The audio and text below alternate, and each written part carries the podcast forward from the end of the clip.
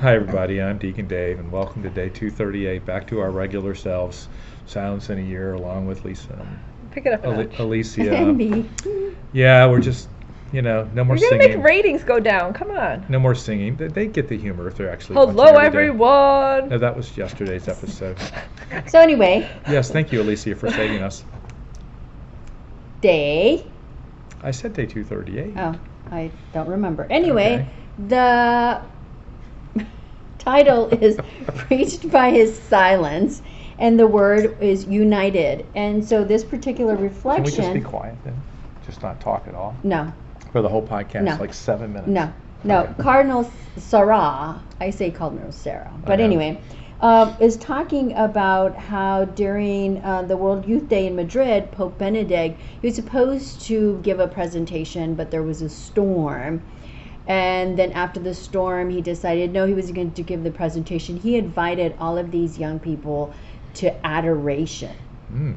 And then they knelt in front of the Blessed Sacrament in adoration together.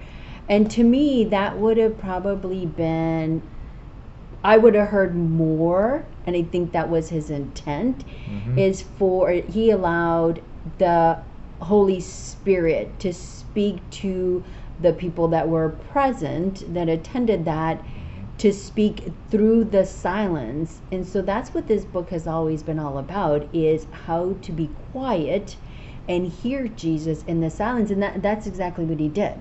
So he united all of the young people. We, they just had a um, a World Youth Day. Where was it? Just recently. Madrid. No, it's Oh, not just Portugal. Portugal. Portugal. Lisbon. Portugal, and Yeah. they talked Lisboa. about like Lisboa. thousands and thousands and hundreds of thousands per young adults participants there. Imagine how many people were here in Madrid at adoration together. Talk about the power of prayer in silence. Lisa, silence and adoration. What do you What do you have to say about that? Well, Oh boy. Speak to us, Lisa. well, okay. So um, I think the one of the amazing things was like during this this time in at World Youth Day during adoration. Um, the, the, the people the crowds were all like in the mud like drenched and yet there they were just adoring jesus so the other last week i was here um, in front of the tabernacle and had my music and just singing along praising god and my music went out and so i thought okay, Jesus, I'll have a few minutes of silence. and then I tried again, and I got another song to come on, and then it went out. So then I, I gave I gave up. I'm like, okay, Jesus, no mu- no music today. So, um, but I had I had no music today as well. For how long? Uh, like 45 minutes. You sat in silence for 45 minutes Yes, in front I of the did. Blessed Sacrament? Yes, I did. So how was that experience? Um, it was it was well. So I, I sat there just like I was tired, so I just like just I felt like I was just like okay, Jesus, I'm just gonna rest with you. But then I um I I've felt lately like on my heart like to read the first letter of John.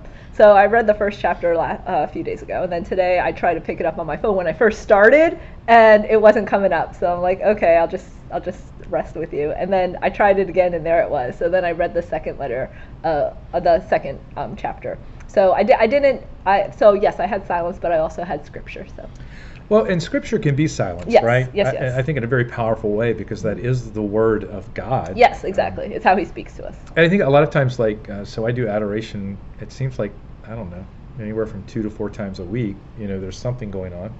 Why are you going like that for? What's that? Hmm, hmm, mean? Nothing. I, I, I crashed one of them. Okay, and and so it's like sometimes I may feel a call to sing a song or to go say something, but then I actually I wait and I go, okay, is this really what you want me to do, Lord? Is this what I'm being called to? Is this what this group needs?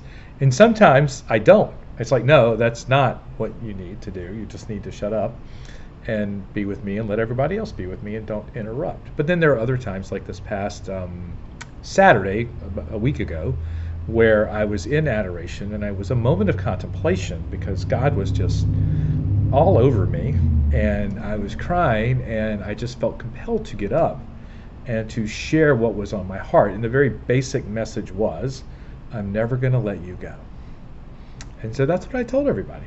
There was a little bit more prayer to it, but I never opened my eyes the whole time I was up there because I was I still felt like I was in active contemplation, Nice. but I was verbalizing what how God was speaking to me. And so it was like incredibly powerful, not not something I'm going to forget, I don't believe.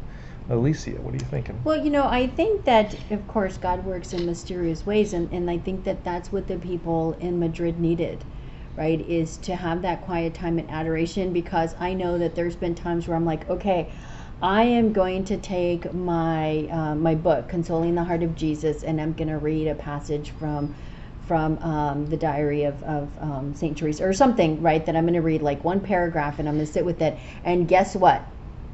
I forget my book at home. Ah, So, what am I doing for an hour?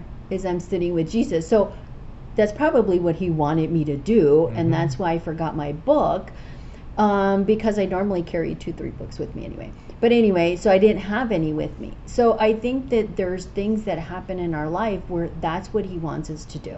And so we just have to accept that. Your music doesn't come on, so you just accept the fact that, okay, I'm going to sit with Jesus. Or um, this prayer is coming to me, or this passage is coming to me, and I'm just going to sit there with them. I used to not be able to do that. I would get anxiety because, oh my gosh, it just didn't go the way I had planned. mhm. And I just, that just doesn't happen anymore. So, you know, right here, even, you know, it happens to the Pope, and he did it. I think as a society, and we, we talked about this, we had a discussion with the Cursillo women about small groups, and that if, if someone, as you finish a talk, and everybody's quiet at the table, that that somehow is a bad thing, right? And it's like encouraging people that you don't have to immediately start talking, mm-hmm. because God is talking in that silence, and so give everybody a chance to just gather themselves, and they'll will eventually start sharing. Mm-hmm. If not, it's going to be a really long weekend. but if you start trying to automatically interject, you're actually getting in the way of the spirit. Lisa. Well, it's also it, so it kind of reminds me of um, so today when I was talking to somebody about their Cursillo talk, it was like um, the Cursillo manual is very wordy, Mhm. and I was just trying to like suggest like, you know, you could say this in like one sentence instead of five, and I think sometimes that silence is allows us to be more open to simplicity instead of and we've talked about this on another um, uh, pr- you know previous episode like there's no need to like fill in um, excessive excessive words is just a lot of chatter to me Simplicity is key. yes Takeaway It question. is. The takeaway question is how do you unite your silence and adoration? Wow. In the name of the Father, and of the Son, and of the Holy Spirit. Amen. Amen. Lord, we thank you for the gift of adoration where you gaze upon us as we gaze upon you. And may you bless everyone in the name of the Father, and of the Son, and of the Holy Spirit. Amen. Amen. Bye. Bye.